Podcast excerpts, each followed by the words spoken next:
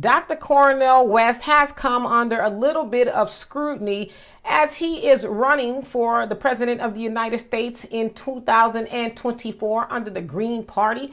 Now, it has recently been discovered that he owes federal income taxes to the tune of almost $500,000 for the years ranging from 2013 to 2017. And they also discovered that he owes back child support to the tune of almost $50,000 from a judgment in 2003 to a partner that he had a child with. Now, I want to say this, okay?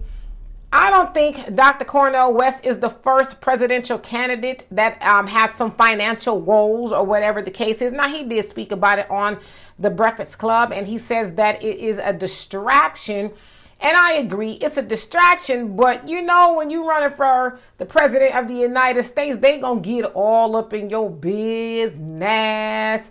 And you know, I I wouldn't even be surprised if it was the Democrats that unearthed these things, right? Because they already feel like uh, Cornel West is a vote splitter, and let's keep it a buck, he's not gonna win.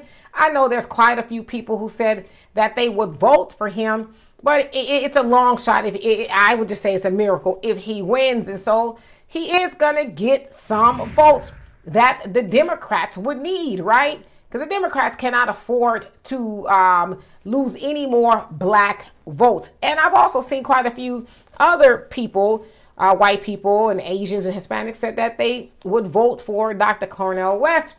But he also should know, and I'm, I'm sure he does, he's been around a long time and he's, you know, pretty abreast on the things that go on with black people here in America.